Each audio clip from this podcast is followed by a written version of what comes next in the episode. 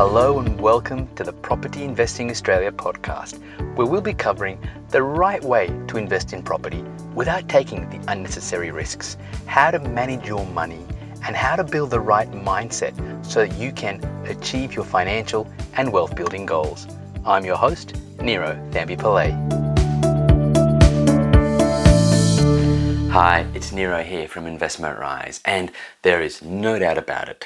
Definitely in many parts of New South Wales and Queensland, we are in the midst of a property boom. I mean, we're constantly seeing articles like this from the CBA predicting extraordinary price rises.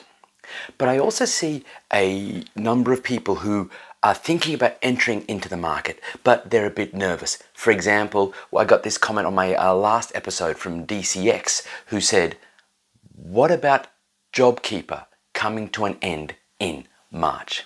And I've seen many others say, look, you know, prices have risen so quickly, especially from October, which was actually when you said the property boom was, was starting. Surely that means it's getting a bit bubbly and maybe prices are going to uh, co- correct. And, you know, what about the weakness in the economy? And what about JobKeeper ending? And so if you've got that concern, I really want you to stay until the end of this, this episode because one thing I can tell you is that property prices are rising. We are in the middle of a boom, but this boom will end at some point. Every property boom does, right? There is going to be no argument on, on, on that.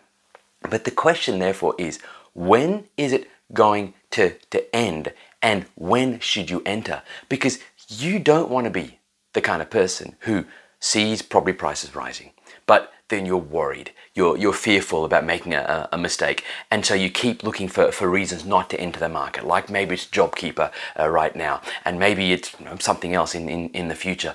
But then you wait and you wait and you wait and you see prices rising, rising, rising. You see lots of people making lots of money, and you finally go, okay, now is the time for me to enter.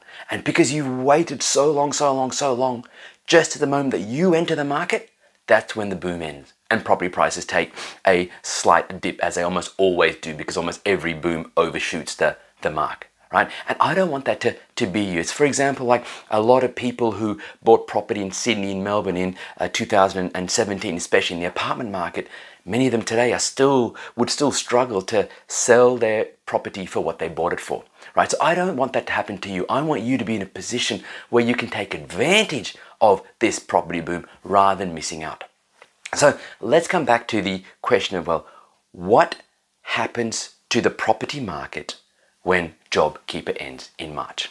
Okay, now to answer that question, we need to go back and look at well, what is driving property prices? Now, basic e- economics says that when demand is greater than supply, then property prices will rise, all other things being, being equal. Right? And at the moment, we know there's a severe supply shortage. I've, I've spoken about this in, in past episodes, but at the same time, we have an increase in demand being fueled by low interest rates and, and access to, to, to credit. Okay? So the question then is well, who is actually driving this demand? Who's actually buying these, these properties?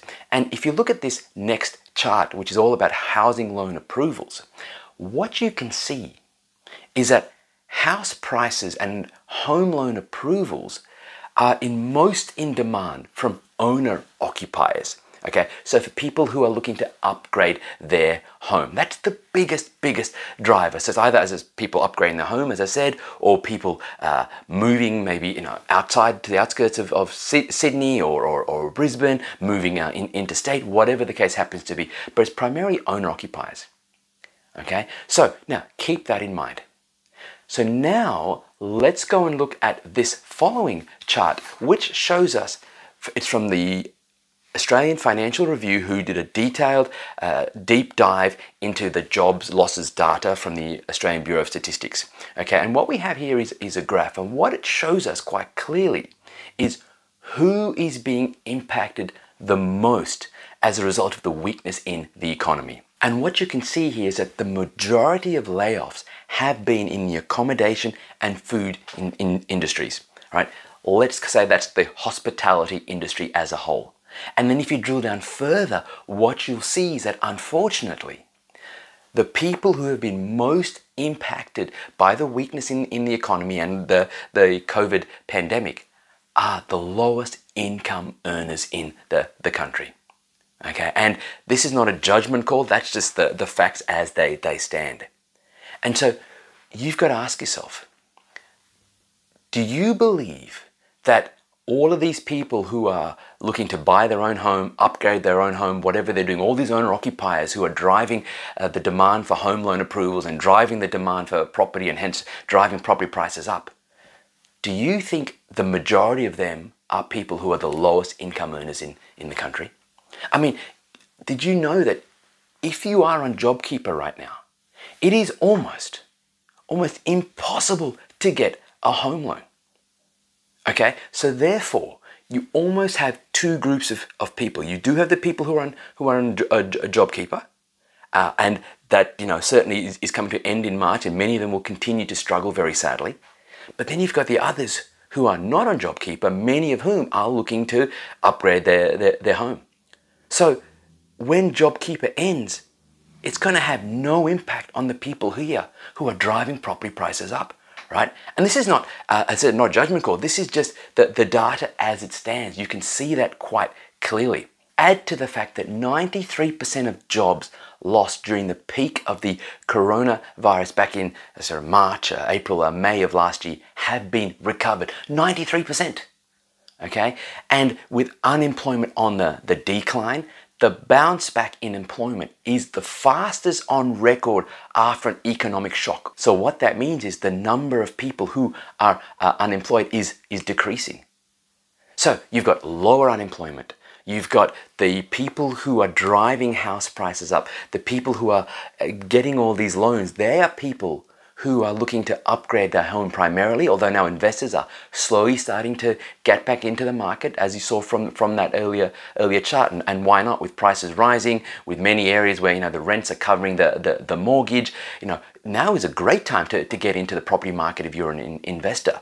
But if you're someone who is thinking about, oh look, what about the JobKeeper and what's that going to mean for the market? What you're going to find is, and this is just from the, from the data as I've shared with you, it's going to have virtually zero impact on the property market. Yes, some people who are renting uh, right now, especially in the apartment market, I think that could take a hit. I think the rental market uh, in the in the units is going to struggle and continue to struggle, but that's going to have no impact on house prices in many of these quality areas.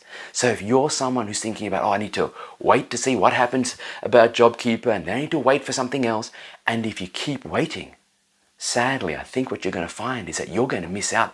Property prices are just going to keep going higher and higher and higher. And if you wait one, two, three years, maybe as some of you might do and some people have done in the past, you might find that you're paying for property that you could have got in at this level, you're going to pay at this level. And more importantly, you're going to get in at the very peak of the property market. You're going to get into the end of the property boom. And then you're going to regret your decision. So you really need to make a call about if you're going to get into the property market as a property investor, sooner is certainly better. And remember as well, there's another factor here that comes into play.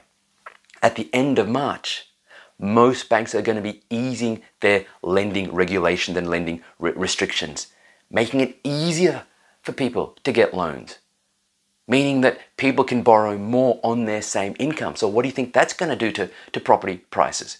Right? So the fact is that JobKeeper in and of itself ending, yes, it's going to place a strain on a lot of Australians, and I, and I, and I get that. And this is not a commentary about government policy. I'm just talking about what the impacts are on, on property prices.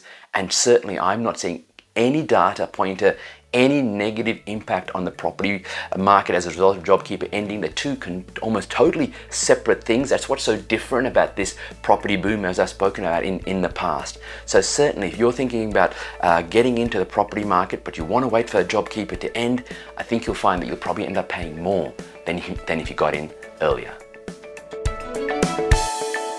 Hey, it's Niro here again, and thanks so much for listening.